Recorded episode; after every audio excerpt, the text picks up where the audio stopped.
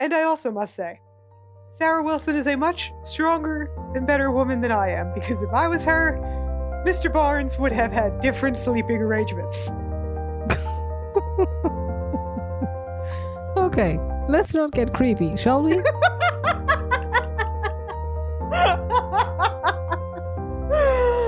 there are some lines one should not cross. Welcome to the Marvelous Madams podcast. We're your hosts, Madam Chris. And I'm Madam Amy. We are burdened with the glorious purpose of talking all things Marvel. Madams, assemble.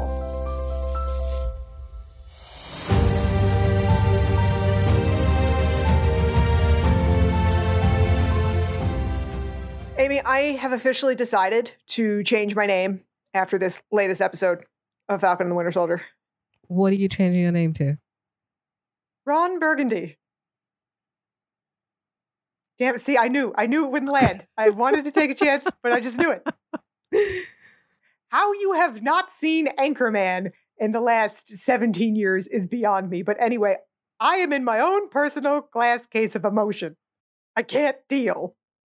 Yeah, I mean, it was a bit of a roller coaster. We pretty much pick up where we left off in this episode. Yes, I was like a living pendulum, just going back and forth between crying and laughing this entire episode. Okay. Well, I will say this episode had a slower pace and it was certainly needed. It was a bit of a breather before all the insanity then comes in next next episode. Yes, and oh my god, the music. Mm-hmm. Yeah, good music. The guitar that we hear throughout the Louisiana sequences made me tear up a bit. I believe that's called funk music. I have no idea what it is. You know better than anyone that I cannot speak in any way intelligently about music or art, but it hit me so poignantly, like made me tear up. Mm-hmm.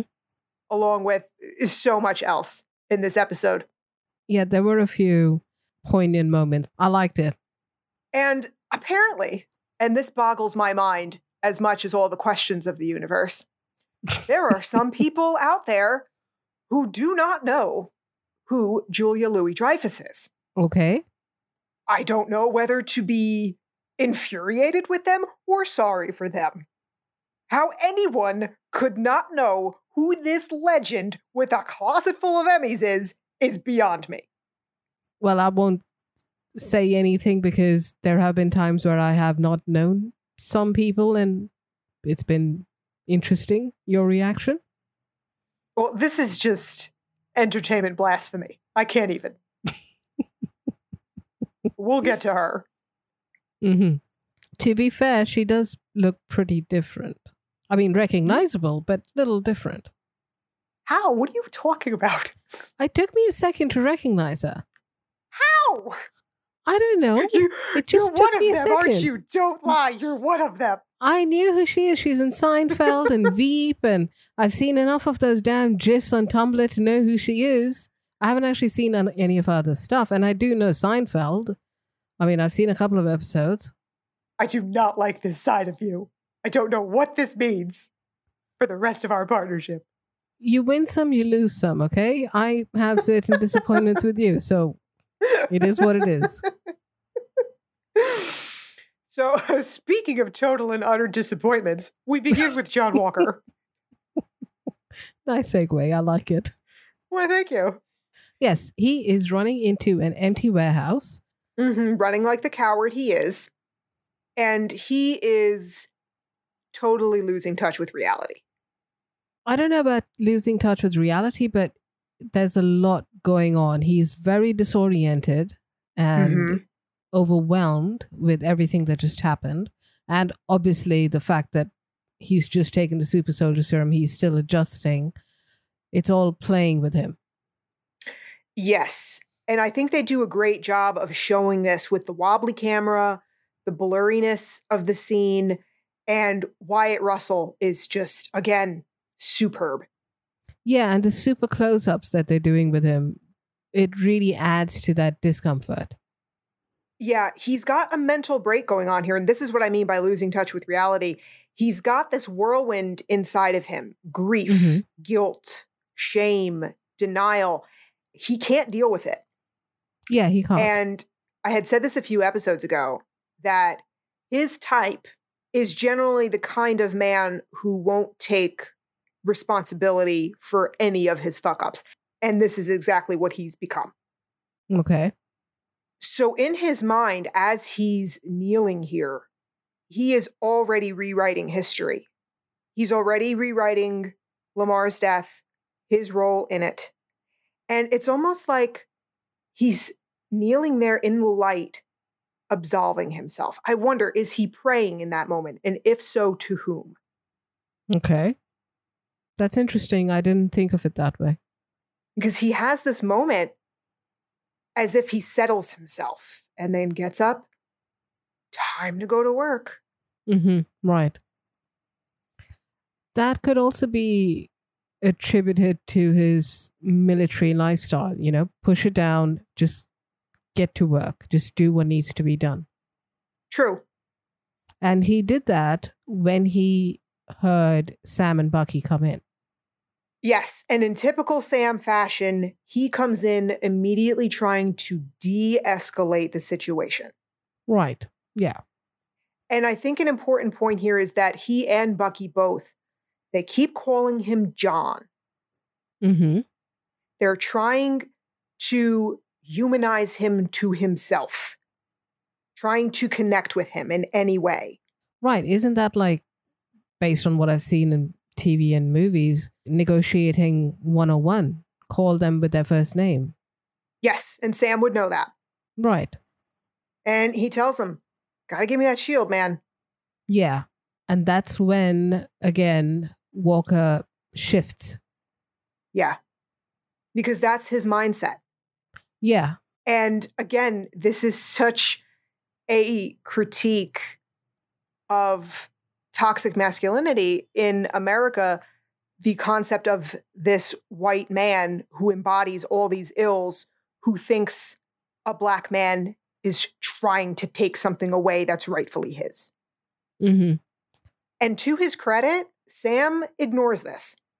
Yeah, he ignores it because he's trying to get through to Walker. And for Walker, like he has tied his identity to Captain America so much that the idea of anyone even temporarily just taking the shield away from him because he doesn't know that Sam wants to take it away permanently Mm-hmm. is something that's just unbelievable and he cannot accept or comprehend that. Yeah, they're one and the same. There is no difference any longer between John Walker and Captain America. Right. And I don't think he'd have gotten to that place without the serum. I think he was well on the way. The serum is a symptom, not the cause of this problem. I agree, but I don't think it would have gotten anywhere near this intense. Not so quickly, but eventually, yes. I think a combination of the serum and Lamar's death was the perfect storm for Walker to just lose himself and just want to be this ideal Yeah. because being human means having flaws and he can't deal Mhm. with that right now. Good point. So he leaves Sam and Bucky no choice. It's time to fight for that shield. Right. And what a fight it is. Oh, it is. This fight, it's fantastically choreographed, and both Sam and Bucky have time to shine in Mhm. this. And when it comes towards the end of the fight, when Bucky is holding Walker's arm and Sam is trying to pull the shield and he's using his wings to power that, it reminded me a lot of when Tony, Mantis, and Spider Man were trying to get the gauntlet off of Thanos. Yes, that is an excellent point. I did not catch that, but you're totally right. Yeah, so that was like a very interesting parallel over there. And I really liked the fact that Sam, he's a good fighter, but he was using his wings in a close combat situation with such ease and and kind of adding to his skills as a fighter, as a Mhm. tool. yeah, that is one of Sam's strengths is adapting to what the moment calls for. As long as he's in his element and not on a dance floor in Madripoor. Yeah, agreed. I actually had to pause this scene part of the way through. You know, this show has hit me in ways I did not anticipate heading into it. Mm-hmm. And I think there were a lot of women who felt this in the same way I did watching this. Just when I thought John Walker couldn't become any more of a monster, he he tore a page right out of the abuser's handbook when he said to Bucky, "Why are you making me do this?" My mouth just dropped and I started to shake, which hasn't happened to me in some time. That took me back to places I don't like to travel back to, which means Wyatt Russell, you're doing one hell of a job. Keep it up, buddy. Yeah, indeed. He was fantastic. And that line st- stood out to me too because nobody was making him do anything. The fact that he was trying to put this blame out on someone else is again showing that he's not able at this point to take responsibility for anything. Exactly. And that's a typical abuser. Nothing is ever their fault. True. Agreed. It's never their fault when they beat the shit out of their wives or girlfriends. It's never their fault when they break furniture and, Mhm. you know, destroy lives. Right. Yeah. And he doesn't hold back at all. We see with both Sam and Bucky, he tries to use the shield again in the exact same way to try and kill both of them. Yes, it was genuinely frightening. Yeah. Yeah. He was like a rabid animal, hmm whereas Bucky and Sam were trying to mostly defend themselves, but also restrain him. Right. Yeah. Their goal wasn't to kill him. No. His was. Yeah, and the fact that they were even the two of them combined having trouble, it makes me wonder if Walker is still getting some chemical help on top of the serum. Maybe he had some before. Who knows? Yeah, I'm thinking he's still down in those uppers. hmm And he looks certifiably insane, holding Sam, ripping those wings off, and screaming, I am Captain America. Yeah. Yeah. That was animalistic. Yes. And oh, the sound design of that arm snapping. Uh-huh. Mm. Mm. I thought it was a bit too loud. That wasn't realistic. I think the warehouse, the acoustics in the warehouse could potentially amplify it. That's true. And also, super serum, you know, it's not just the bone breaking, it's the muscles tearing as well. Yeah. I was expecting a different reaction from you. Well, this was this was a little rough for me. I've been pretty crackety crack this week, so I did not need to hear that one. Oof. But I think it was I think it was a little easier because I was so happy it was him.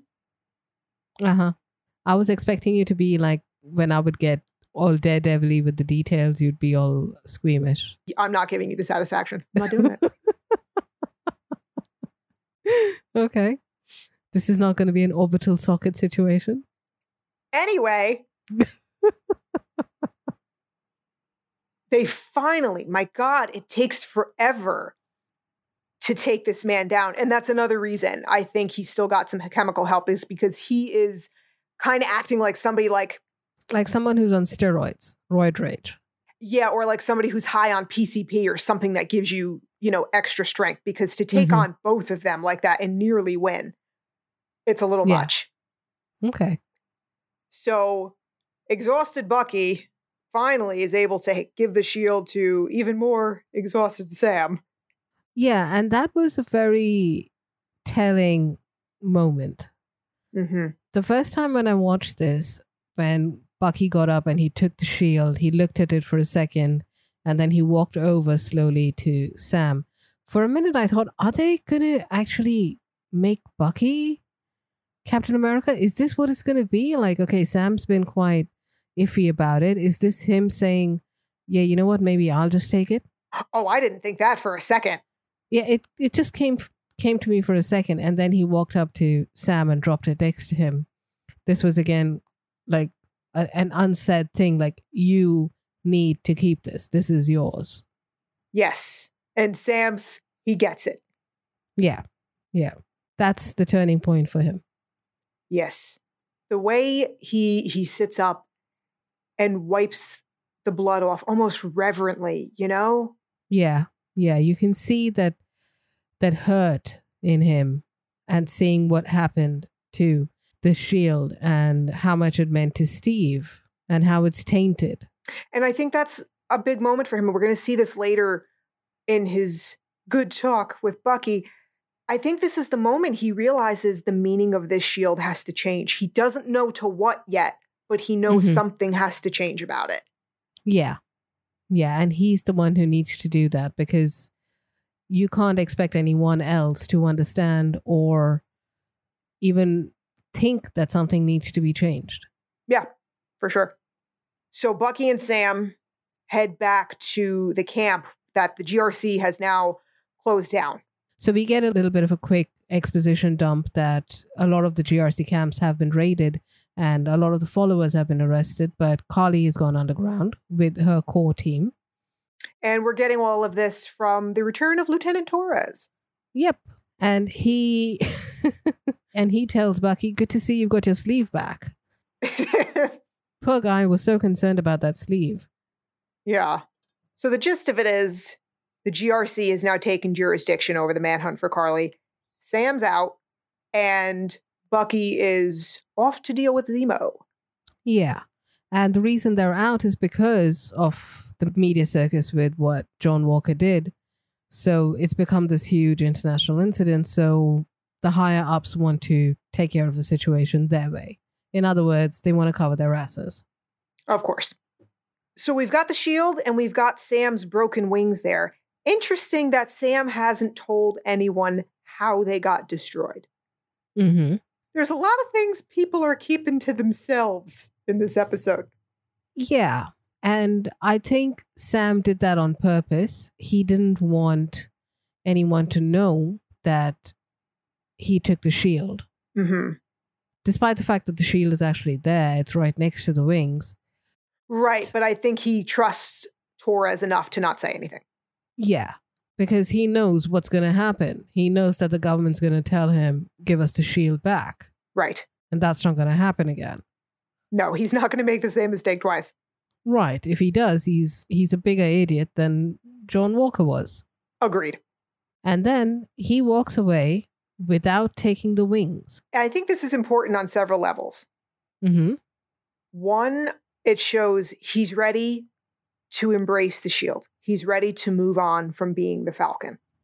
I also think he no longer wants the reminder of those wings. Okay. Partly, he's okay with saying goodbye to the wings, especially since he already lost Red Wing. It's kind of like a shedding of one identity, you know, when he's ready to move on to another. Yeah, I think so because now as Captain America, Steve didn't have wings. So he's he's giving up his identity as the Falcon. And also we know from the first episode that this was Tony's technology and Tony's Right. not there anymore. So it's not like it's going to get repaired. And he may have the ability to do a little bit of tinkering with certain smaller things, but not with something like this, where the wings have been pulled apart and completely destroyed. True. And Marvel needed a way to pass the wings on to Joaquin Torres, who hopefully will stick around because he became the Falcon in the comics. Yes, this was kind of passing of the torch moment. Yes. Now, something I want to bring up now, we're going to see in a few minutes, but it's just as relevant here. Mm-hmm. It seems like Sam also didn't tell anybody that Walker took the serum. Yes. Why? That's what I'm wondering. I have a couple ideas. Mm-hmm. I think Sam has Bradley in his head, number one. And I also think that Sam doesn't want to see Walker killed, no matter what he's done. Mm-hmm. He doesn't want him experimented on potentially. He doesn't want the government to change their minds and say, "Oh, actually, oh, you're you say you're a super soldier now. Let's really put you to work, buddy." But it's muddled by the fact that Walker doesn't tell anybody either. Yeah. So, Sam not telling the government makes perfect sense because yes, it may be possible that what you said is true that he has Bradley on, on his mind and perhaps that Walker might get experimented on or used further ahead as as another tool. The reason he, I think he didn't tell them was because he was he was shut out. I see. So you're thinking if you're not going to keep me in the loop, if you're not going to share, well, I'm not going to share either. No, not that way. Sam's better than that. He's not petty. No. They were running off the books from day one. Torres was their only point of contact. True. If you recall, in the second episode, Sam went into this whole Flag Smashers thing because he was trying to get away from dealing with Captain America.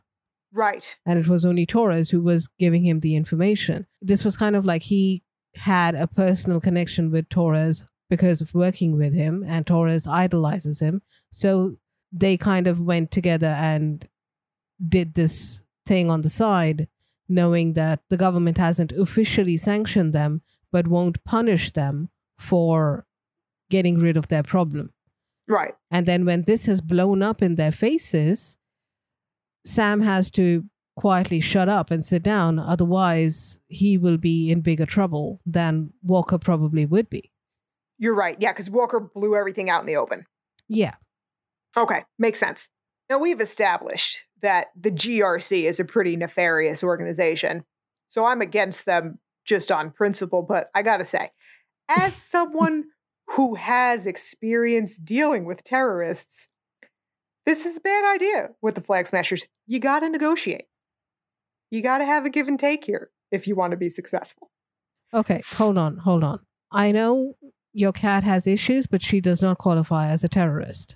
Look, the fact that she is 13 pounds does not make her any less evil or destructive or resistant to the rule of law. Okay? We've reached a compromise. I'm saying if I can reach a compromise with her wherein I get to work in peace during the day and she gets free access to my bedroom, then the GRC can work something out with Karli. Is she aware of said compromise? She appears to be, at least for the moment we have reached a detente. It seems to be working. Okay. All right. Keep me posted. I have a Mhm. feeling this is going to blow up, just like the Walker situation. I do not want to find you in an abandoned warehouse. Don't even joke that I would decapitate my baby. so, yeah, speaking of Walker, let's head over to Washington now for his, shall we say, disciplinary hearing. So, right off the bat, I could see here that he was still on the train to Crazy Town because he shows up in his dress uniform with messy hair and he's unshaven. Mm-hmm. That's a grand no no.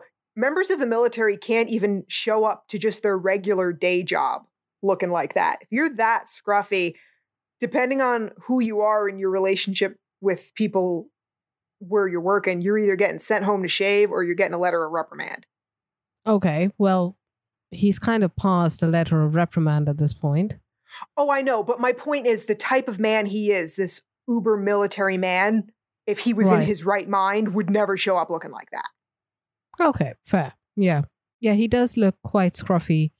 I think at this point he's past caring. Yeah. He thinks he's better than these guys. He knows better than them.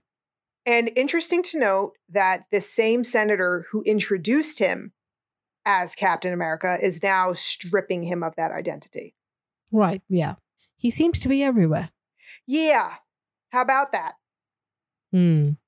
So Walker is not only stripped of the Captain America title, he is being other than honorably discharged from the military, no rank in retirement, no benefits, nothing. Right. Only his record is keeping him out of Leavenworth. Yeah, so what is an other than honorable discharge? So that falls into a gray area between an honorable discharge, which is what most people get, and a dishonorable discharge, which is like the ex con version of the military. Like you get dishonorable discharge, you're fucked in terms Mhm. of finding gainful employment in the future. It's very difficult. Okay. Other than honorable is basically It's only his record that is keeping him from a court martial and further punishment. Okay, fair enough. And this is really powerful. This break again that Walker has here. He cannot accept this judgment. Yeah, and to be fair, he deserves to be heard out at least once. These guys are essentially just shutting him up and telling him to go away. Well, that's also how the military works. You don't get to speak unless you're told you can speak. Well, yeah, true. But he does have a point here. He tells them, You built me. I Mhm. lived my life by your mandates. And he's right about that. Yeah. He's the perfect soldier. Yeah, I mean, that's the whole point of basic training. So, you know, basic training varies across the different branches of the military. It's harder in some, easier than others. It's not like full metal jacket anymore. They don't do that kind of shit, but it's still brutal. The whole point of basic training is for drill sergeants to break a person, to shatter their identity and build them back up into the person they want them to be Mm-hmm. and it's brutal. My husband is not an emotional person in any way. In 11 years, I have seen him cry three times. One of those times was the weekend he graduated from basic training when we got to the hotel I was staying at, and he was finally able to just let go and decompress. Mm-hmm. So Walker absolutely has a point. He was molded into Captain America. He is a product of the system and he embodies all the macro problems of the US military industrial complex. Right. And now with the serum, it's only made his ego stronger and his identity more narrow. So Mm-hmm. honestly, when he says that he is Captain America, he's not wrong. You know what I mean? Yeah, I get what you mean. Yeah. And I find it interesting that during this outburst of his, he's holding back. He could have broken the table, but he didn't. Mm-hmm. He didn't want anyone to know that he has the serum. Yes. And he doesn't want anyone to know yet that he doesn't have the shield Yeah. because he is too humiliated to admit why. Mm-hmm. So this means that the government not only doesn't know that Walker does not have the shield, they don't know that Sam does. Right. And like you said, Sam's not about to tell anybody. Yep. True. And this whole time, oh my God, I feel so bad for Walker's wife. Yeah, she's in a really tough position. She's standing by his side, and it's going to be a tough journey that they have because clearly, even later on, while they're sitting outside, she's telling him, okay, you need to focus, you need to do one thing at a time. Yeah. She will probably be his only grounding force, if at all. Uh, my concern is that she's going to be his next victim. Mm hmm. That woman needs to run Okay. far, far away because he has lost control. If he, even for a second, thinks that she's turned on him in that paranoid brain of his, it's going to be her neck his hand ends up on. Right. Yeah. Now tell me, when you first heard those heels clicking on the floor, who did you think was coming? Sharon. I thought it was going to be Dr. Raynor. Why? I don't know. That was just my first thought, thinking, you know, she worked with Bucky. And I was thinking maybe she's going to come to Walker and attempt to work with him too. Or in the back of my mind, there were some people who thought Dr. Raynor was nefarious in some way. So I thought maybe that might be part of it. I was not expecting the queen bitch herself. Hold on. You wanted Dr. Raynor to show up because then you wanted to win our bet, isn't it? I don't know what you're referring to. Uh huh. Okay. Next episode, final episode. We still have a bet going. Now, I don't know about you, but just personally, I have not been this excited to see another human being since my husband came home from a year in Korea. yeah, Julia Louis Dreyfus is fantastic. And I was pretty happy to see her too. And right away, we see she slips right back into her Selina Meyer skin. She is a monster. Okay, I can't comment on that. Immediately, we are told by the way she's handling Walker, this woman is a master manipulator. She knows exactly how to work John Walker. And she knows how he took the serum. How exactly? We don't know. And that he Hmm. doesn't have the shield. Yes, that doesn't technically belong to the government. It's a grant. Yeah. Uh huh. She seems to know a lot of stuff. Yeah, what was the point of that statement? That I think is more for our benefit because Sam donated it to the Smithsonian. It could be legally that it was on loan, and maybe Steve had left it to Sam in his will, thereby Sam being the owner of it. Maybe. Do you think that card is a blacklight? I think it's more than that. I think there's something funkier, something more electronic or like a tracker chip thingy, something. I don't know, something. And I love the way she just inserted herself right there between Walker and his wife, already putting distance in that relationship, you know? Yeah, and giving that courtesy line of marrying this fabulous firecracker. How's it going? and she's so blatant about it too. That's how you know Walker is so far gone because she's not trying to hide her manipulations. No. And his wife is equally confused. Who the fuck is this woman? Yes. And this woman is Contessa Valentina Allegra de la Fontaine. But call me Val. But actually, no, don't call me Val. Just keep it to yourself. Yeah, we're just gonna call her Val. It's it's too much. Yes, I agree. So, Val here, back in the comics, was originally a SHIELD agent. She was the leader of an elite group of female agents called the Femme Force. Mm-hmm. And people, you know, we talk about Kevin Feige being Nostradamus and weaving together all these breadcrumbs and balls of yarn. You know, this is a whole new level. He was laying these breadcrumbs before the MCU even started. Because do you know who played Julia Louis Dreyfus's husband on The New Adventures of Old Christine? Clark fucking Gregg. It's like six degrees of separation kind of stuff going on here. Oh, it gets better, my friend. Okay, so Ms. LaFontaine is an exceptional fighter and marksman, of course. Uh-huh. She is eventually revealed to be a Russian mole working for a Soviet terrorist group called Leviathan, which just happens to be the name of Gary Walsh's giant Veep bag. Thank you. Good day. Okay. And one more pivotal information. Yes. She's also known as Madam Hydra. My little Agents of S.H.I.E.L.D. heart just exploded in happiness. I'll be honest, I forgot all about it. Yeah, of course you did. Well, I was not nearly as attached to Ada as some of us. Mm-hmm. Yeah.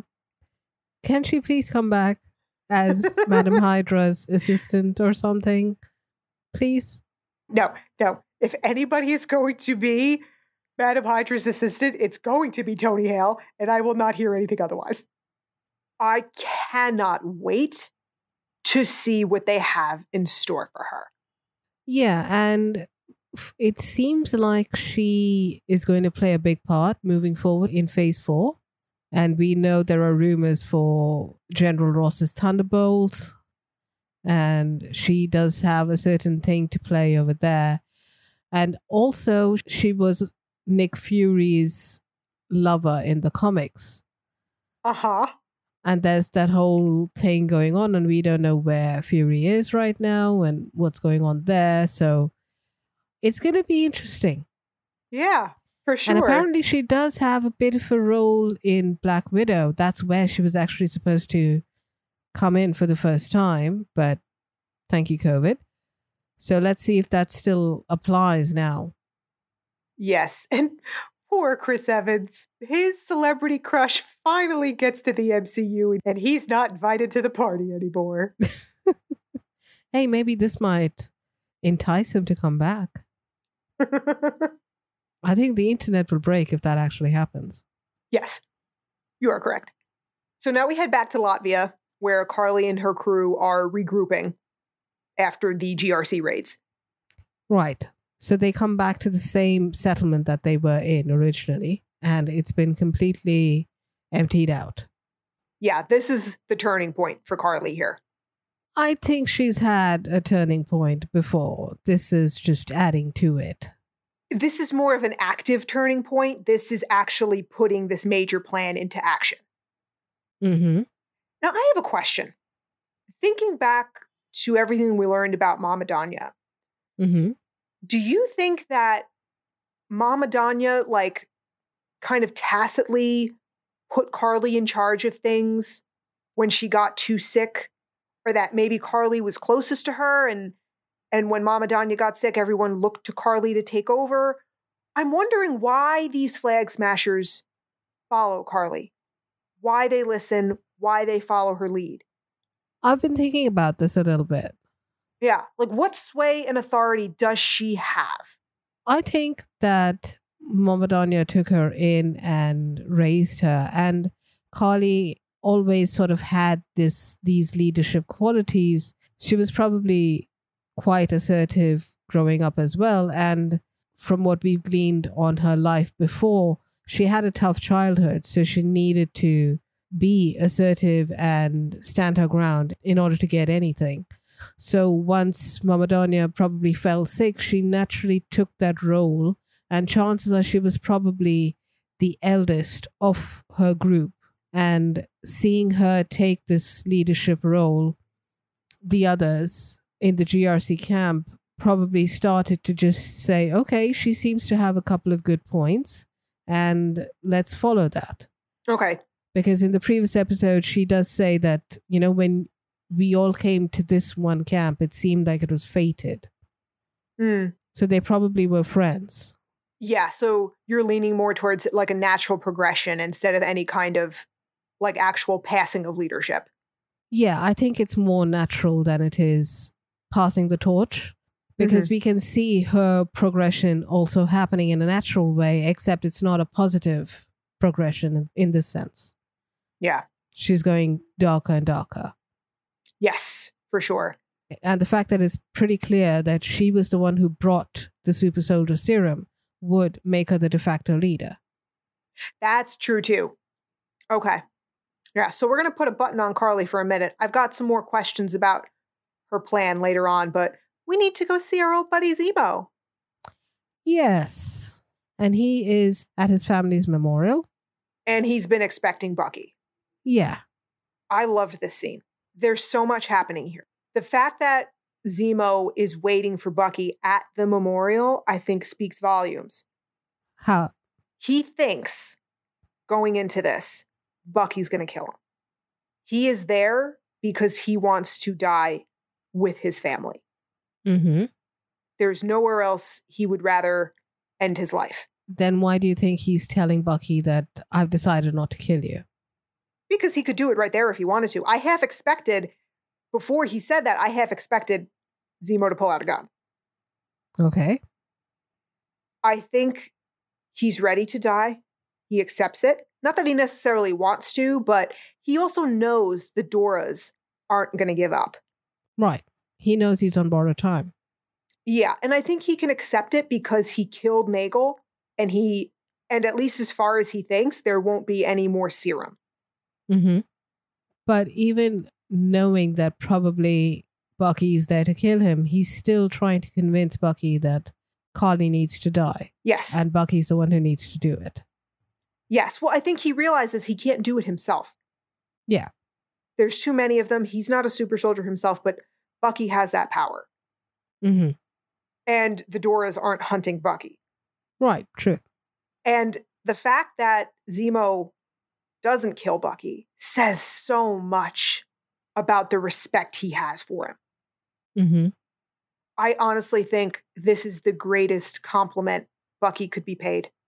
In general or by Zemo? I think in general, given how passionate Zemo is in his ideology, the fact that he allows Bucky to live just says so much about the quality of Bucky's character and his moral integrity and his strength. Okay. But do you think Bucky will think of it in that way? In time, I think so. Okay. I think even despite what Zemo did to Bucky in Civil War, I think Bucky actually has respect for him. Because he's trying to destroy something that he hates. Yes. And that's part of him. Yep. So instead of Zemo, it's Bucky who pulls the gun. We get a big trailer moment here. Mm-hmm.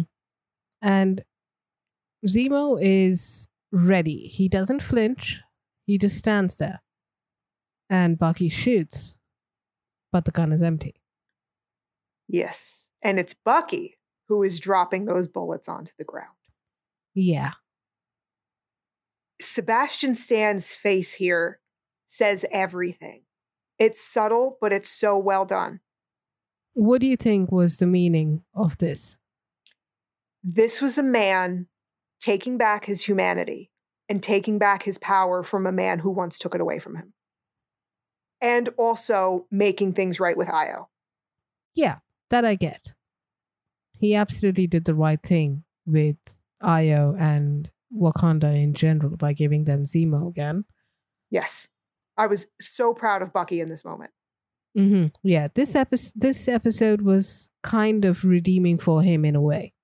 Oh yes, and I think looking at Zemo's face, he's damn proud of Bucky too. He is pleasantly surprised, not just the fact that he's alive, but of what Bucky has done here. He's done the honorable thing.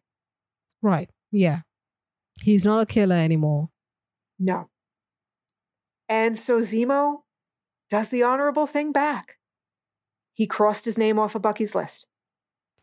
Yeah. And he told him that he has no grudges for what he thought he had to do. This was a good closure moment for both of them. Yes. Closure for now for Mr. Zemo because I do not think we've seen the last of him. I pray we haven't seen the last of him. True, but between Bucky and Zemo. Yes. So Ayo and the Doras are escorting Zemo to a lovely sounding place called the Raft. Yeah.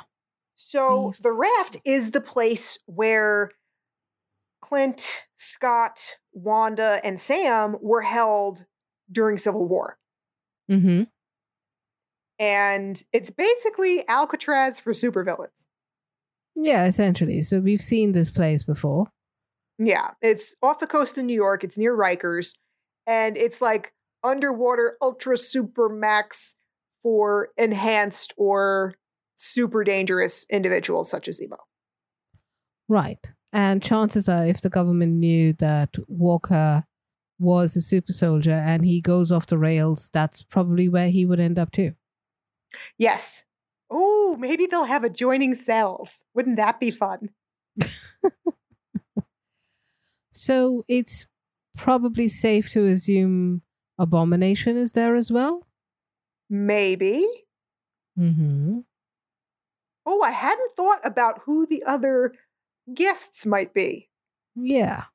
Hmm, I'm going to have to think about that one. Okay. So, time will tell if the raft can hold Baron Zemo. True. And if there's another jailbreak happening in the future. Let's just hope they offer dance classes in there for his sake. and Bucky and Ayo have a nice moment here to wrap things up. Yeah. So it's good that we know the next episode is the finale. So there's a lot of story that needs to be wrapped up. So Zemo and the Dora Milaje were sent off to do their thing in this episode, and we will not be probably seeing them. No, but not before doing Bucky one last favor. And I knew this was going to be something for Sam. Mm-hmm. So I wasn't upset with Bucky when he asked for that favor because I knew not only was it for Sam, but I had a feeling, you know what? The Wakandans will be happy to do this particular favor. Probably once they knew what the favor was, because Ayo was kind of pissed off with him at that point. She still cracked a little bit of a smile when she said, You know, just make yourself scarce for a little while. Yeah, yeah. I mean, they're friends, but Ayo's duty comes first. Yes. And gotta mention one last time White Wolf. Yeah, that definitely has to come into play somewhere. It's it's been said too much. Yes. Well, my theory is that given what this episode is setting up, I don't think we're getting a season two of The Falcon and the Winter Soldier, but I think we'll be getting a season one of something along the lines of Cap and the White Wolf. Maybe. I'm down for it. Bring yeah, it. Yeah, me too. Me too. And I'm doubly down for Ayo coming back. Yes, yes. Bring it on. As long as we keep Sebastian Stan in those jeans, whatever you want to do, fine with it. You want to have him standing there reading the phone book? Take my money. Yeah, for me, Ayo or any of the Dora Milaje show up, I will be more than happy. And I'm kind of disappointed that we will not see them in the finale. They got their story, though, for now. They did, but I want more. And the Doras are the perfect segue to introduce you guys to three gentlemen who are awesome allies for women everywhere. We think this is a podcast you guys will enjoy. Take a listen. This is Josh. I'm Lewanika. And I'm Glenn. At Tabletop Journeys, we bring more than 75 years of role playing experience in countless game systems. But Dungeons and Dragons is where we call home. We formed Tabletop Journeys so we could do what we love create epic adventures in fantastic lands with amazing people like you.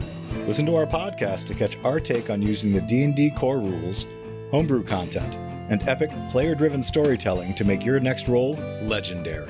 Also, keep an eye out for Tabletop Journey's original content coming soon to DM's Guild. And after that brief interlude, we are in Baltimore. Yeah, guys, put the laughter away. Take out the tissues. Because, God, I don't know about you, but as soon as I saw that they were in Baltimore and Sam was carrying that shield down the street, I started crying.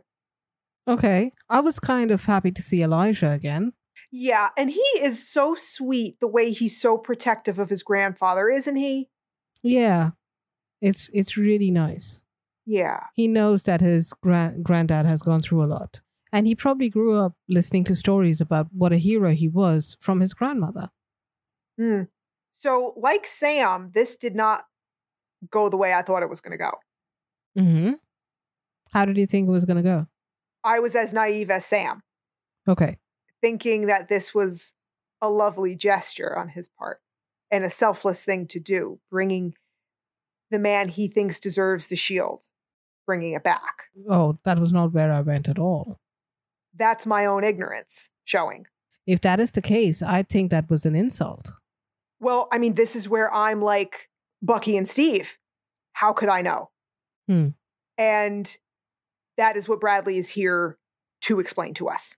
Just like Sam says, I was very much like Sam in this moment. I need to understand. Yeah. And in this case, what Sam needs to understand is why, what happened to Bradley during the war. And I think for Sam, the biggest struggle over here is on one side, he knows Steve's story and how he was lauded as a hero. And then on the other hand, we have Bradley, who nobody ever knows about, and he was in jail and and he served his country in the same way that Steve did. So why is there this big difference in the way Steve was treated versus Bradley? And I think part of him also wants to understand or maybe even rationalize that did Bradley do something wrong? Right. And that's exactly what Bradley says to him. Mm-hmm. Yeah. So we get a nice bit of history here because the Red Tails were real. They were otherwise known during the war as the Tuskegee Airmen. They were the first black group of pilots in the U.S. Armed Forces. So it included not just the fighter pilots, but all their support personnel as well. So is this the Tuskegee connected to the Tuskegee experiment? Same people? No. So the reason they're called they were called the Tuskegee Airmen is because they were all educated at the Tuskegee Institute in Alabama. Okay. So, like everything else in the federal government, the military was also segregated and they faced tremendous discrimination. As Bradley states, they were part of the 332nd Expeditionary Operations Group. It was their own segregated group. Okay. And if you want to see more about this, guys, there's a movie that was made in 2012 starring Terrence Howard and Cuba Gooding Jr., just called Red Tails. So check that out. Mm-hmm. So one thing that I was a bit confused about was that when Bradley said that the group from the Red Tailed and the 332 served, and then they'd come back home to burnt crosses on their lawns. What do you mean by that? I, I was a bit confused. That's one of the favorite pastimes of the KKK is putting together giant wooden crucifixes, hammering them into black people's lawns and setting them on fire. Why? In hopes that the grass will then catch fire and their homes will catch fire and they will die. Because all the KKK knows how to do is hate. Okay. So people serving their country, dying for their country, come back to this bullshit. Great. That is correct. Yeah. Yep. Perfect. Yep. That's America. So Bradley takes Sam inside and he sits him down and tells him his life story. And it's a horrific story, It is. as we already knew, but the details are just even worse. Yeah. This poor man, his wife died while he was incarcerated and was told he was dead. But she still kept writing letters to him. Yes. And the reason why he went to jail was just infuriating because, like he said, he was part of a group of black soldiers who were all given the super soldier serum with slight modifications to the serum. Right. And without their knowledge or consent. Right. Sounds familiar. Hmm. And many of them were not stable, but they were still sent on missions, and a lot of them died. Eventually, a group of them were captured, and the higher ups decided that the best course of action was to blow up this prisoner of war camp so that they can destroy the evidence. And what Bradley did was that he went there and he rescued his fellow brothers in arms. Which is exactly what Steve did in Captain America the First Avenger. Exactly. So while Steve was given his own little group of soldiers, Bradley was sent to prison. And it should also be noted that Steve had full disclosure when he took the serum, and it was his choice. Yes. So Steve was hailed as a hero because it was a bunch of white war heroes that he saved and not a group of equally heroic but victimized black men who the military wanted to sweep under the rug.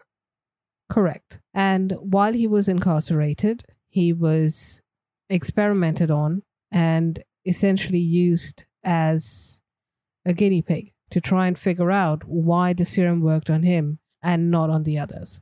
And it was only through the kindness of a nurse who took pity on him that Bradley was able to not only get the letters from his wife, but he was able to escape and be declared dead.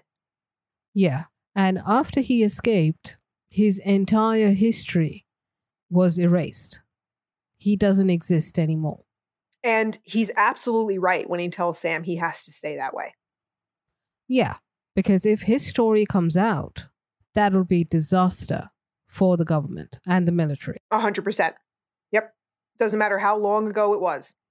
Mm-hmm. And he's right about all of Black history being whitewashed entirely.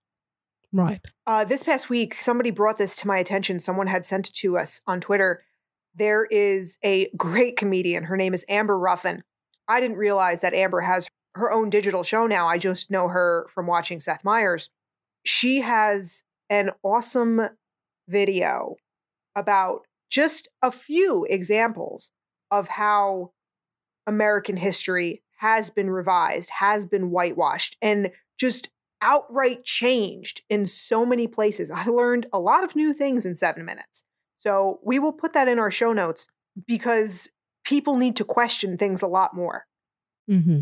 And the same people who are complaining about how deeply this show is going into race relations, those are the same people that say, What do we need a Black History Month for? What if we have a White History Month? We should have a White History Month. Every month is fucking White History Month. That's the goddamn problem. And it's also probably the same people who say, why do we need a gay pride parade? Why not straight pride parade? Yes, you're exactly right. So it's completely understandable why Bradley feels the way he does. Dude, you are entitled to however you want to feel. Absolutely. But he does not have the right to dictate how Sam should feel about the shield or the whole concept of Captain America. Agreed. He doesn't have the right to. And he certainly has a lot of bitterness because he absolutely must have known about Steve and everything that he went through and the way he was treated like a hero. And when Bradley did the same thing, he was incarcerated. Of course. And of course, with everything that he's gone through, he's bound to be bitter and have that worldview that nothing has changed and nothing can change. He's living in a bubble. He doesn't exist. He can't do anything. He has no freedom. Yeah. I'm glad that Sarah is there for Sam to help him work through these feelings and to challenge him about it too. Yeah, true. And this is a, such a big turning point for Sam. This is when he realizes it's time to go home. Yeah. And this is the point where I think that even though he knows that the legacy of the shield is complicated, but it is up to him to change that, to change what it means to have the shield. Yes. And what it represents. So we head back down to the bayou. And right away, I love these kids. They spill the beans. They can't help themselves. yeah, the kids. Come on. That one line was so cute about how, you know, the buyer backed out. And then he said something else in Vietnamese. yeah. So Sam is trying to do the right thing in his mind. He's trying to support Sarah and sell the boat. And then that bombshell gets dropped on him.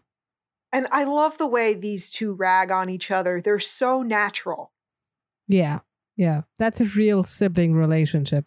Actually, you know what? No, they're too supportive of each other. and I love the way she was trying to protect him the night before when he was looking all sad puppy dog in the rain. Yeah. so sweet. Yeah. yeah, I love that line. The fact that Sam told her about Bradley shows the trust that they have with each other. He knows without a shadow of a doubt that Sarah will respect Bradley's wishes.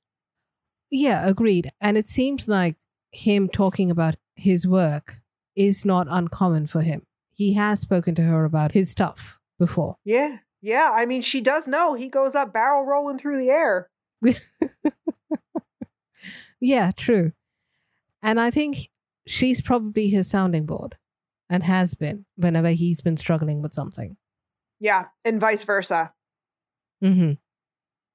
And we see the boys again here. And again, it's this family connection. We felt this in WandaVision. You feel the love in this room. You feel the love Sarah even has for these other kids whose lunches yeah. she's making. Yeah, yeah. And it's it's such a warm community type feeling, this whole segment. Yeah, when Sam gets everybody together, I admire this so much. And it is just lovely how the whole community comes together for this one family.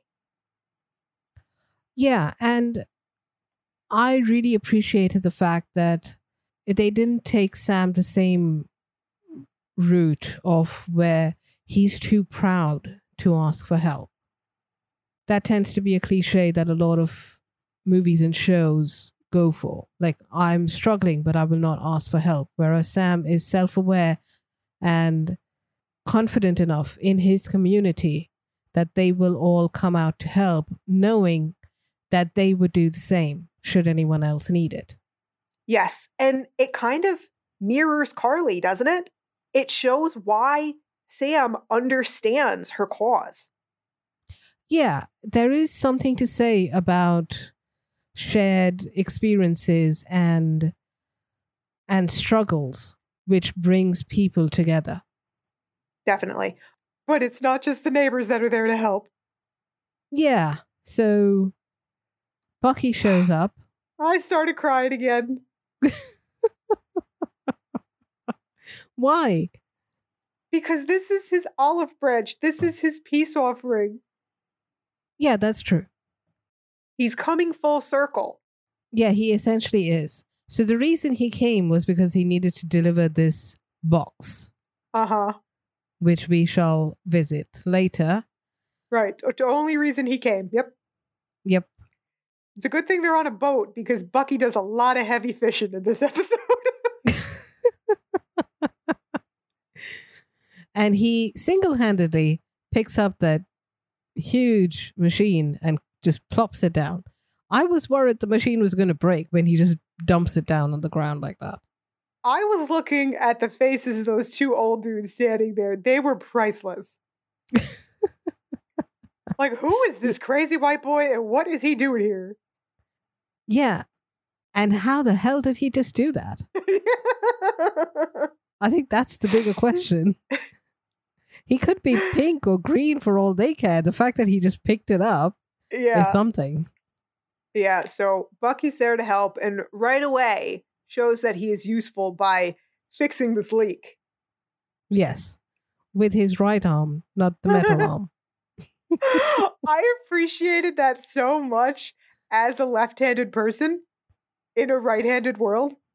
As a left handed person, I have a lot of confusion sometimes. So my brain like rewired itself as a kid to do certain things right handed. So I'm left handed, but I'm right footed. I write with my left hand, but I throw with my right hand.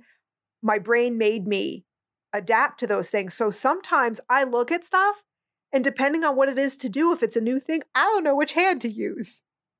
You're a confused, ambidextrous person. And what's a what do you mean by right-footed? I kick with my right foot. For instance, if I was going to kick the shit out of John Walker, I would use my right foot. Does that help? Good to know. I was thinking football, but sure, I like the way you think. yep, so Bucky plugs the leak there, and now it's time for introductions. You're laughing like you're some evil villain or something like this. Yes, it's all coming together. it is. I'm so excited. this better pay off. Really? You really think it's going to pay off? It better pay off because I felt that fucking spark on my couch. These are the first real, genuine smiles we've gotten this whole show from Bucky and Sarah. They both lit up. When they saw each other, yeah. Yeah. Sure. And my God, I just have to say, Adepero Oduye, who plays Sarah Wilson, that woman has one of the most beautiful smiles I've ever seen. Yeah. She is gorgeous.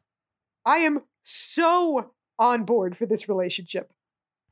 I don't give a shit what Sam thinks about it. hey, you need to be careful about these things, otherwise Carlos is going to cut you up and put and feed you to the fishes. I think Bucky's willing to chance it. I'm talking about you. If you say this to Sam, bye bye, Madam Chris. and then we get what is now my favorite montage in the world. Yeah, they managed to get quite a bit done in two days. Oh, this music. Mm-hmm. I can't say enough about it. Oh, what a mood setter. Yeah, absolutely. Another mood setter is Sebastian Stan in those jeans and t shirt. and playing with that tool. Yeah, whatever that was. I don't know shit about boats. I don't know. Yeah, hence I called it a tool because I have no fucking idea what that was either. I was thinking maybe he was trying to decide which hand to use. No, I think he was playing with it like he does with his knives. And I know how much you enjoyed the knives. Now, see, that's me because I'm putting myself in that position saying, I wonder what hand I would use because I do not know. now, I found myself in a moral quandary, though, watching this montage. It's the same moral quandary I had watching uh, a similar fixing the boat montage in Kong Skull Island, which is the quandary of I'm very, very glad this is so well done and good on the directors for, you know, making it a, a fun montage. And then the pervert within me says, this isn't fair because if if ever there was a justifiable activity for a man to remove his shirt, it would be fixing a boat outside. Well, for both of them. Yes, sure. Yeah. I had the same problem in Aquaman. I don't remember that movie. Well, somewhere towards the end of the movie, we have the sequence where Aquaman and his love interest and someone else, I think, is on a boat and it's a storm and they're all soaking wet and there are these weird creatures coming out to kill them. It's the perfect opportunity for Jason Momoa to have taken his shirt off. Like he is Aquaman. He's going to go swimming. The shirt will just drag him. Whereas if he doesn't have any clothes on, it's smoother sailing to go down deeper. yeah, I can't argue with that. I say that with perfect logical sense, but of course, that's not the reason why I wanted him to take the shirt off. I just wanted him to take the shirt off. Yeah. Yeah, I'm not picky about motives. so I'm just always torn because, you know, I respect the directors for being decent human beings and not exploiting their male cast members, but I can't help but still be disappointed. I think there was a reason why they were wearing their shirts. I think it was also kind of chilly. I think it's fall. I don't think it's summer. No, that's not what I was thinking. I was thinking because it tells us the passage of time. They were wearing the same shirts. So all that they did in the montage was within one day. Okay, that's a fair point. Kong Skull Island had no excuse. I'm just saying. Everybody was sweating their asses off. It was the fucking tropics, for fuck's sake. Come on. Tropics equals mosquitoes, so it's probably a good idea to keep the shirt on. You don't have a man train with ex Navy SEALs and then have him keep his shirt on. It's just mean. Anyway, continuing. When Bucky comes over and just yanks off the metal sheet that Sam's been working at for who knows how long, that was amazing. yeah, that was fantastic. Sam's Sam's face. Yeah. that face. If you if you put that picture into Google Translate, it comes out and says "you asshole." Yeah. On one hand, Bucky's trying to do the nice thing by just helping him. Sam probably feels like, why the hell was I taking so long with this? Yeah, you couldn't have done this a day ago. Or did you really have to show me up like that? I think it's a bit of both. Yeah. Yeah. Best part is if, if Sarah was right there, that would have been perfect. Mm-hmm. Oh yeah. Yeah, and Bucky continues his fishing trip here. Oh yeah, I gotta go catch my flight. I guess I'll be going. Yeah, I need to get a hotel for the night. She's like, oh, would you stop it? Just stay here. well, to be fair, I appreciate that. I mean, he was telling him and hinting to him, but he was not outright assuming. I appreciate no, that. But he's he's also not being subtle about it. True. Well, being brainwashed for a hundred years can kind of make a dent on someone's social skills. Hell, Yeah, sitting at home for a year is making me forget how to people. See, it's easier for people like me who didn't know how to people to start with. Right, so you just blend in now, but all the awkward people. yeah, so Bucky can stay. Just don't flirt with my sister. Too late, Sam. the damage is done. All he had to do was smile. Mm-hmm. Yeah, that's good enough for you. If Sebastian Stan smiles at you, your pants will literally just fall off, won't they?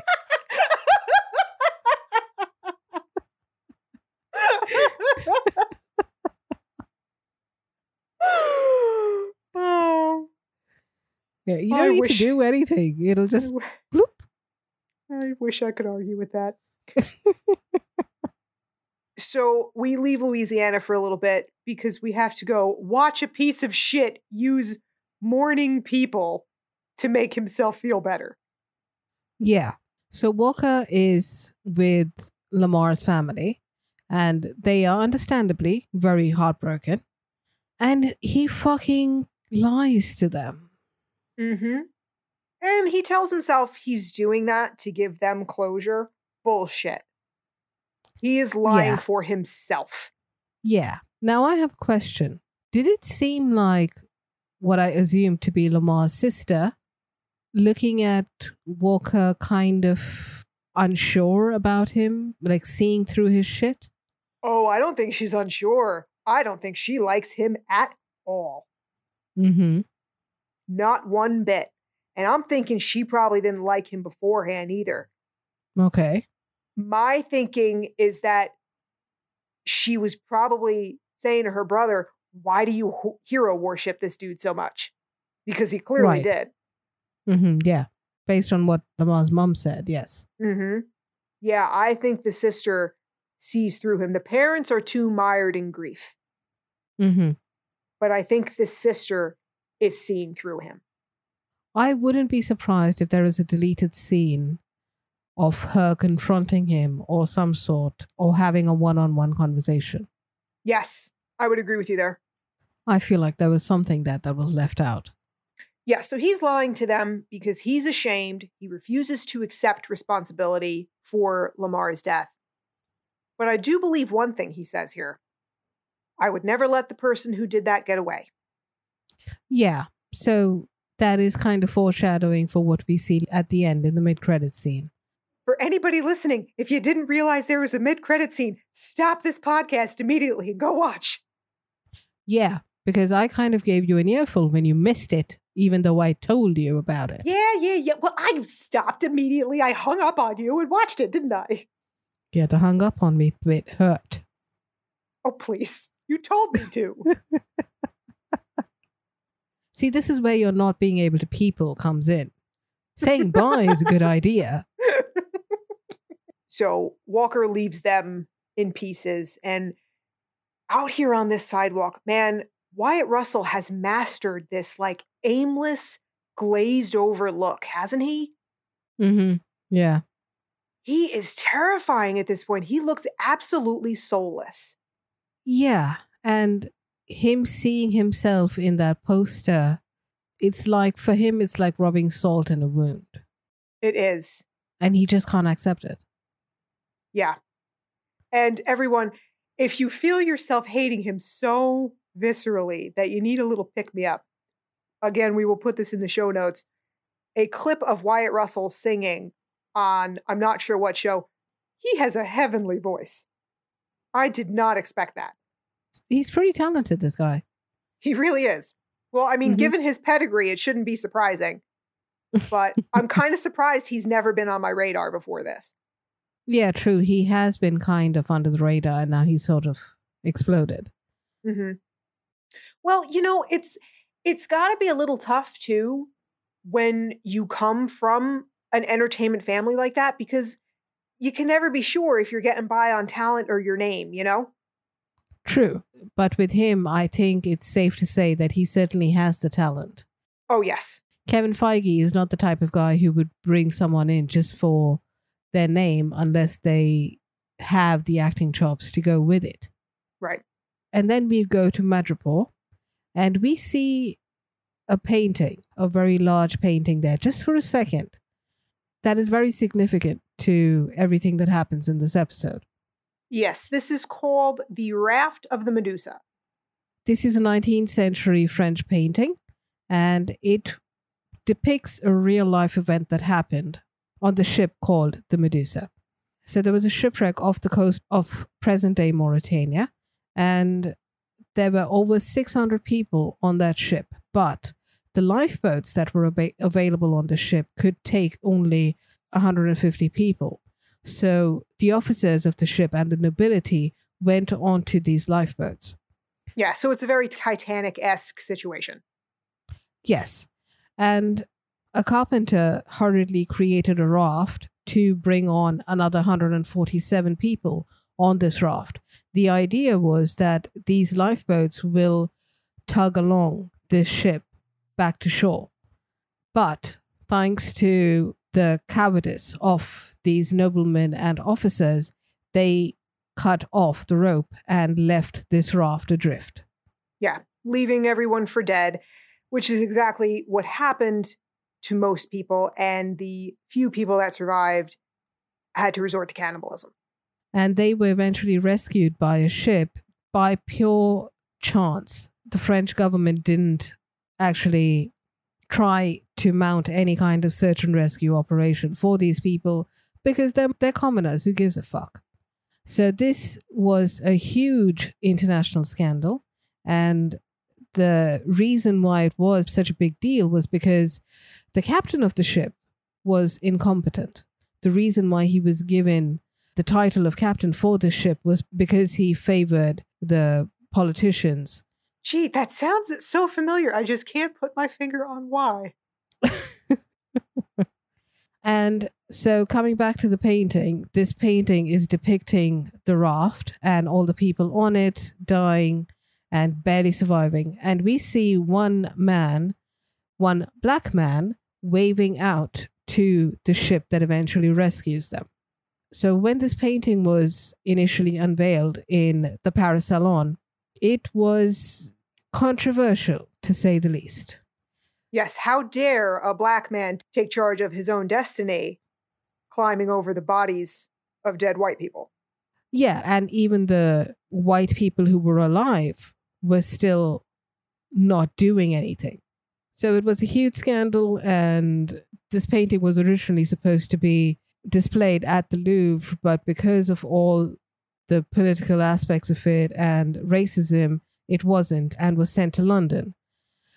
But things happened. Eventually, the curator of the Louvre did buy back the painting, and now it is a dominant part of their gallery and it's regarded as a masterpiece. Yeah, and we can see clearly how the plight of the man in that painting mirrors Bradley's own struggle. Yes, and also the racism aspect of it that while earlier it was completely criticized and everyone wanted to just shove this away and not talk about it, now people consider this to be a masterpiece. And another aspect of it is that and the people in power had just basically did not care about the common people. And some of them were black, some of them were slaves at the time. And they had no problem just cutting off the raft in order for them to survive, similar to how the people in power were willing to bomb the prisoner of war camp in order to save their asses and not let anyone know about their super soldier experimentation. Right. Yeah, this is just one of many very interesting pieces of art in this Madripoor apartment. Yes, and I love that the fact that they used this particular painting. Mm, now, before we continue this, hold on. It's coming back out. All right, we've got the tinfoil hat. I've got a ball of yarn because, God damn it, Sharon Carter, what are you doing?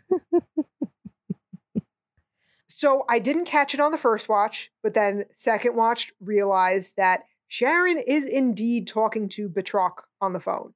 I didn't have subtitles on because, to the surprise of no one listening, I don't know how to use subtitles on my television.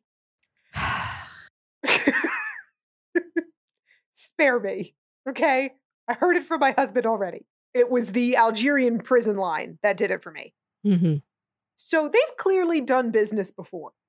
Yes, she says something about, I'll give you double this time, and you won't Uh-huh. regret saying yes. Yeah. So what's she paying him for? hmm Whose side you on, Sharon? What's your agenda? What you doing? And of course, it adds to the confusion when we see that Batroc later on is helping Karli. Uh huh. Yeah. So, theory time. Yay. This is back after a while. so, I feel like the event that we see in the first episode where Sam derails Batroc's whole mission was his mission with Sharon. She was the one who wanted the Air Force liaison officer. And understandably, Batroc is a bit pissed off with Sam. So he is a bit iffy about taking on something with Sharon, which is why she's willing to pay him double. The reason why she's paying him is because she wants to flush Karli out. Oh, before that, I must say that this theory is within the theory because I assume that Sharon is the power broker. Hence, she's interested in Karli. Well, that just added a second board onto the wall. Okay. Yeah, this is Inception level theories. I never go easy. So she's trying to flush out Karli, and she's using Batroc to do that by making him, quote unquote, help Karli so that when she comes out in the open to do whatever she plans to do, the power broker, aka Sharon, can swoop in and take Karli and the super soldier serum, which she may or may not know has all been destroyed. I don't see how she could know. Sam could have told her. Oh, right, right, right. Because she's working all the angles. Okay. Mhm. So now I have a question for you. In all this whole montage and everything that's happening, do you think Sam is also trying to get Sharon her pardon? Or did he forget about it again? I think he's done something. I think he's made some effort because they wouldn't plant that to have it not pay off. Okay. So Sharon does her wheeling and dealing, and we head back to Louisiana. hmm I need these boys to say Uncle Buck just once. Please. Please, just once. Maybe in season two. Please. I need my nostalgic references that no one else cares about. Clearly. And here's where that guitar really just gets me. And the way they just slow things down. And we see Sam and Bucky bonding over this project that means so much to Sam and his family.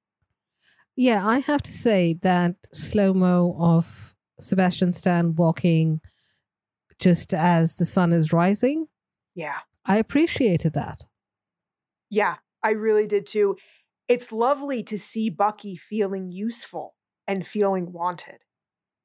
Yeah, I think that fixing this boat has helped him sort of clear out some of the stuff in his own head. And that goes for Sam as well. Sometimes just working on something physically and not thinking about what is running in your mind, like a problem you're trying to solve, and doing some physical manual work does wonders to put things into perspective. I agree. And you know, there was an extra believability factor for for me here too. In the last couple months of this press tour, I found out that Anthony Mackie is actually a master carpenter. Oh, okay. Yeah, he during quarantine, he built his family an entire outdoor kitchen in his backyard. Nice. Yeah, so watching this, I can believe that he actually knows what he's doing down there to an extent. And I can believe also even that Sebastian Stan kind of knows what he's doing. Mm-hmm. Whereas when I watched Kong Skull Island, I don't think Tom Hiddleston even knew the name of the tool that he was supposed to be playing with while fixing that boat. That's a hard sell. So that extra believability here went even further in connecting me with the moment. Mm-hmm. And then there's Sarah. Yeah, so these guys are futzing around with stuff that they have no business doing. So Sarah just kind of kicks them out. I don't come into the sky until you had a bow roll or whatever it is that you do. Yeah, see, now that is more like a sibling relationship. Stop getting in my way. yes. Yes. And she had said earlier too here, why are you down here bothering me? I just love yeah. it. And I also must say, Sarah Wilson is a much stronger and better woman than I am because if I was her, Mr. Barnes would have had different sleeping arrangements. Okay, let's not get creepy, shall we?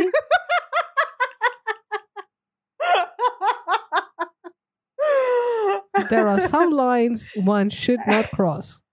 So the boys decide to go play some frisbee yes. and have a good heart to heart.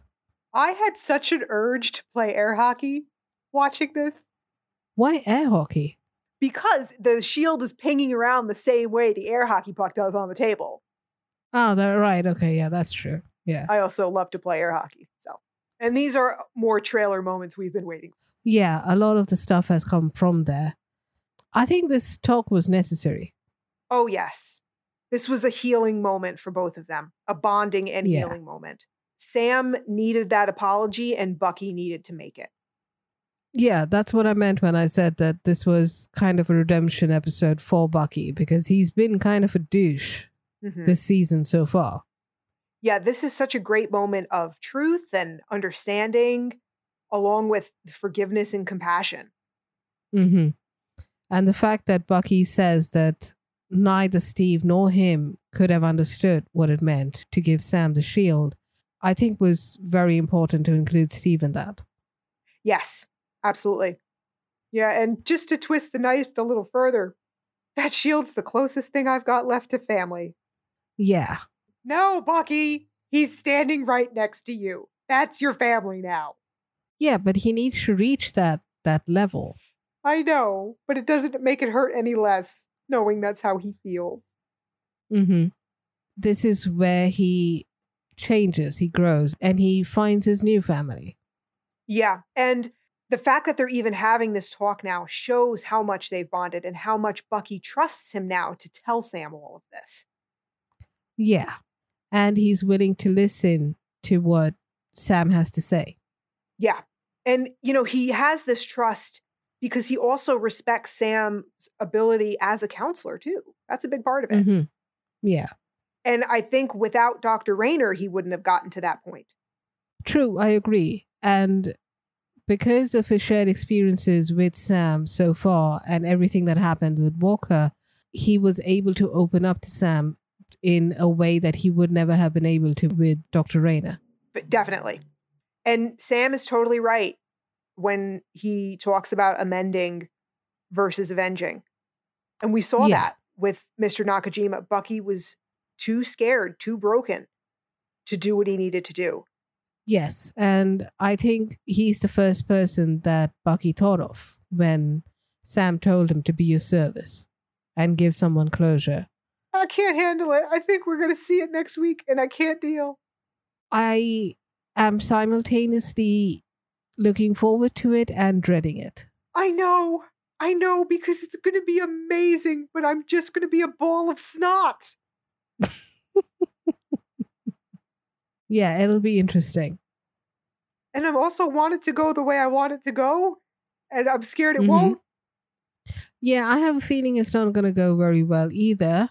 And if we do get a second season or any kind of story further with Bucky, this will play along as well. I hope that we see more of Mr. Nakajima and this storyline. Yeah. And so now it's time to part ways for the moment, but Bucky lets Sam know call me when you have a lead, and I'll be there. Yeah, because they're not partners. No, no, They're just a couple of guys. Just a couple Yeah. of guys. Yeah. with a mutual friend. I love them so much. Yeah. so Bucky takes off, and Sam is painting the boat. And Sam finally gets his wish Yeah. because Sarah realizes she just can't sell this boat. Yeah, because it's been a struggle for her too. And earlier she had no choice, but now with everyone's help, things have changed. Yeah. And this conversation is just as necessary as the one between Sam and Bucky. Absolutely. Yes. He needed to hear that Sarah is proud of him. Yes. And he needed her blessing also in order to take up the mantle of Captain America. Not in so many words, but in spirit. And who knew he was so sensitive? so cute. Yeah. And you know, when she told him, I really missed you, that kind of got me because for her, it's not just him flying around. It's he was on the run for two years and then he got blipped. Yeah. And you can see how close they've always been. That must have been like losing a part of herself. Yeah. Yeah. And two, that worry, that worry added to it while he was on the run of not knowing if he was okay. Yeah. And probably every time he went up in the air, she must have been worried about him. Sure. Yeah. As far as their relationship goes, these two are going to be just fine. Yeah. And this was all just so beautifully woven together and written because even you and I had thought not long ago, you know, it's time for this shield to go. It's got to be destroyed. And they've woven this story to bring us back to believing in Sam that he needs to continue fighting for it. Yeah. Without Sam, the shield needs to go.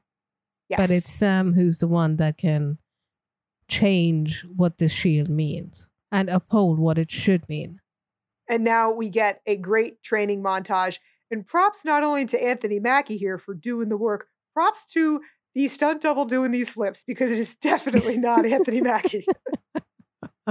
Yeah, yeah. Clearly. Agreed. Mhm.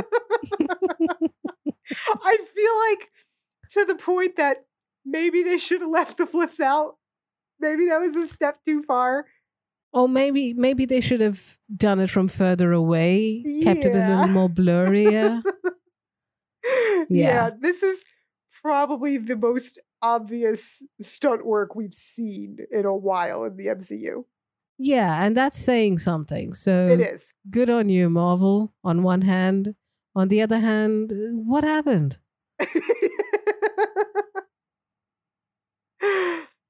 This was probably the second team doing it or something.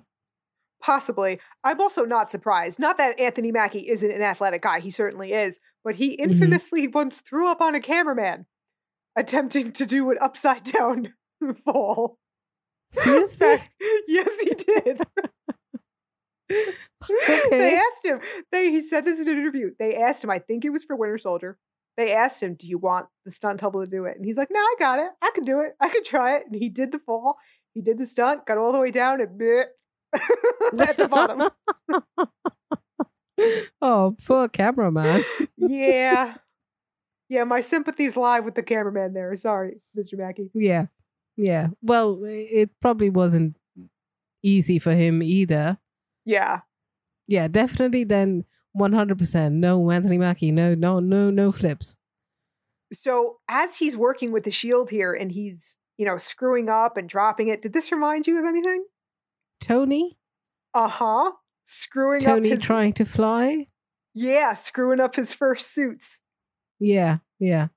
Yeah, except in this case, at one point, Sam was gonna about to get beheaded by his own shield. yeah yeah well the boys can stand in for dummy in this sense hey, come on, don't say that. dummy was useful he was useful and helpful and you think dummy's adorable Well, that's true. As are these boys, so yeah. yes well now we move to something that's not adorable which is Karli's face as she's gleefully talking about murdering people Mm-hmm. Yeah, she's just gone down Yeah. that hole. Yeah. Killing for her is no longer a necessary evil, a means to an end. Now she just wants to start slaughtering people. Yeah. Now she's a terrorist. Yeah. Well, she figures if the GRC is going to treat her like a criminal, she might as well act like one. Yeah. And she is now working with Batroc, who is a criminal. Yeah. All right. So hold on. Once more. Once more into the breach. Uh, all right. Securing this on onto my head. So one, how did Karli get hooked up with Batroc in the first place? And two, with what we see happen at the end, this whole operation is way more sophisticated than I expected. Is Karli really doing this alone? I can't buy it anymore that she is doing this all herself. Okay. Theory time. Yay! You used to hate my theories. What happened? They stopped for a while. I got a break. Uh huh. I see. Okay. So, how did she get in touch with Batroc?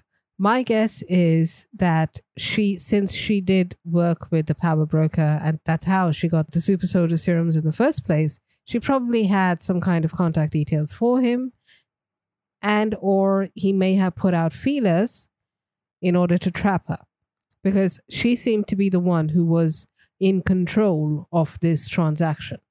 Mm-hmm. Or so she thinks. or so she thinks. Or it's possible that Batroc approached her in some way under the guise of trying to get back at Sam. And that's why she's willing to work with him in that win win deal, as she calls it. hmm And as for the sophistication of it, we've seen it happen before. We've seen this exact thing happen in the first episode when Torres was following the flag smashers and he came up to this this flash mob and they robbed the bank. Yes, I know what you mean by that. But when I say sophisticated, what I mean is how the hell did she get moles so high up in the GRC that they were literally in the goddamn room for the vote? That's what's pushing it for me. I don't know, it probably could be an ideal, you know? People higher up may believe in what she says. Like she isn't going out and actively recruiting people, people are coming to her online. Put it this way here's how I saw it the two guys in that room, those were two alpha male looking white guys, right? Mm hmm. And this was New York. So, assuming they're American, Mhm. can you picture those two guys or people like them following uh, a 22 year old girl from a different country? I don't know, it depends on the ideals, right? What they believe in. Tho- like those moles that she had in there, she's got to have more. I can't see those types bowing to the authority of a Karli Morgenthau. I can't see them not trying to take it over themselves. So that's why I'm wondering now is there somebody else behind the curtain helping to fund this, helping to organize this in some way, and like allowing her to be the face of it or allowing her to think she's the face of it? Maybe it's possible. if it weren't for those moles in the room, I would think differently. But I was like, uh uh that's Hydra level shit. What if it's the power broker who's doing it all along? That's what I'm thinking, playing every side. Mm-hmm. That's what makes the most sense to me. Okay. It's like, you know, a supply chain thing. You create the problem and then you solve the problem, you know? Mm-hmm. Right. And that's where the money is. Mm-hmm. I guess we'll find out in the next episode. I should think so, considering it's the finale. Yeah. Nostradamus. so back in Louisiana, Torres gets in touch with Sam. The Flag Smashers are about to hit in New York during the GRC vote. Yes. I think it's safe to assume that Bucky is now back in New York, so he's close by. Probably, and I'm sure that Sam would have let him know what's going on. Yeah. And here we get this. What should we call this guy? We need a name for him. We don't have a character name for this douche of a fucking senator. Senator Mustache? Let's just go with Senator Douche, actually. That's the simplest way. Senator Douche. And again, does, doesn't this sound familiar? Do we really need to bother with a vote? Yeah. And we have troops just waiting to make sure all of them move. Yeah, 20 million people. Mm-hmm. Yeah. So before the vote can happen, there's a bit of a blackout and screens go blank, screens get all staticky, and that's it. And that's when Sam finally opens the box. Mm-hmm. Let it out. We know it's not Gwyneth Paltrow's head, so what do you think it is? I think it's his new costume and new pair of wings.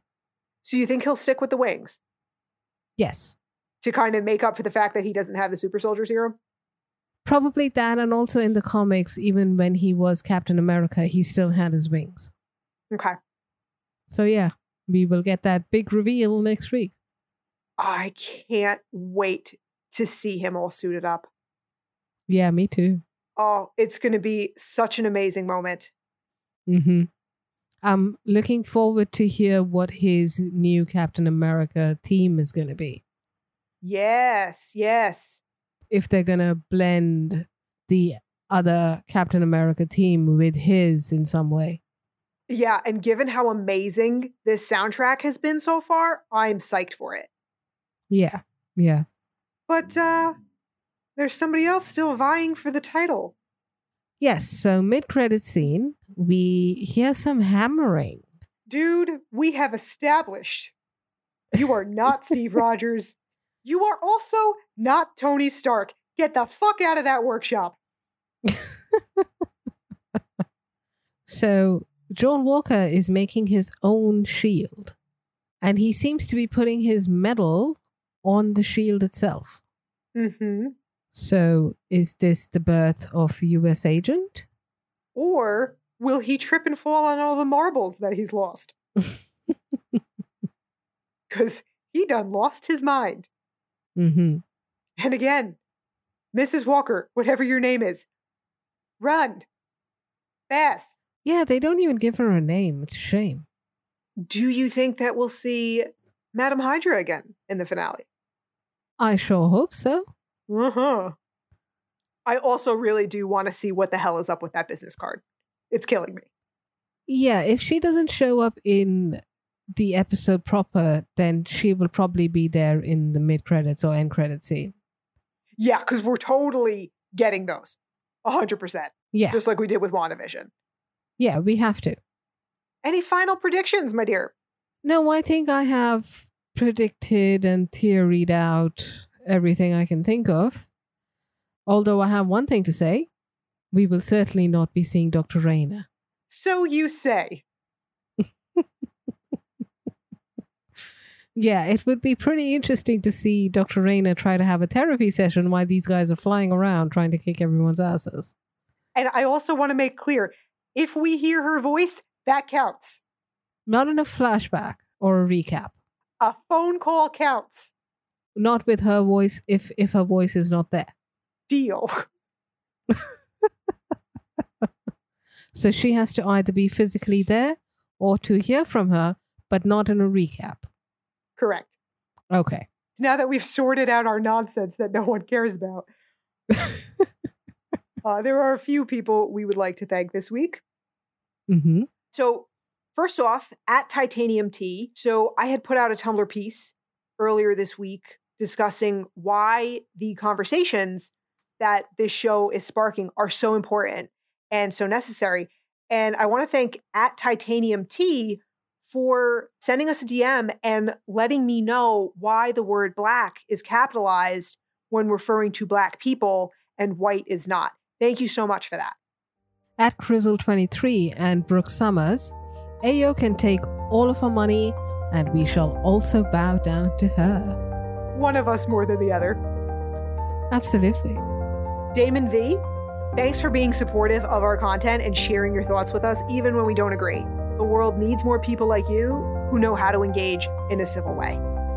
At Greek Heat, with Zemo heading to the raft, do you think we've seen the last of him?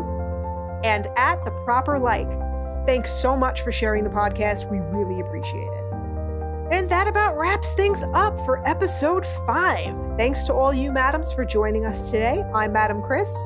And I'm Madam Amy. Join us next week for what is going to be the epic finale of The Falcon and the Winter Soldier. The hat's staying here. It's staying put. I'm not moving it. The hat's gonna need to fly off because everything's either gonna be right or kaput. Yeah, yeah. In the meantime, if you guys have something to add, find us on Twitter, Tumblr, and Instagram at Marvel Madams. And if you're enjoying the show, please leave us a quick iTunes review. It'd be really helping us out. And don't forget to visit us at themarvelousmadams.com, where Infinity Stones are a girl's best friend.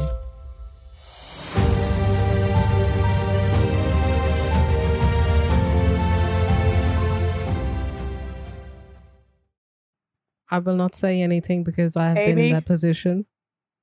Are you going to tell me you didn't know who she is? Of course I knew who she is. I just. Oh, Jesus, don't scare me.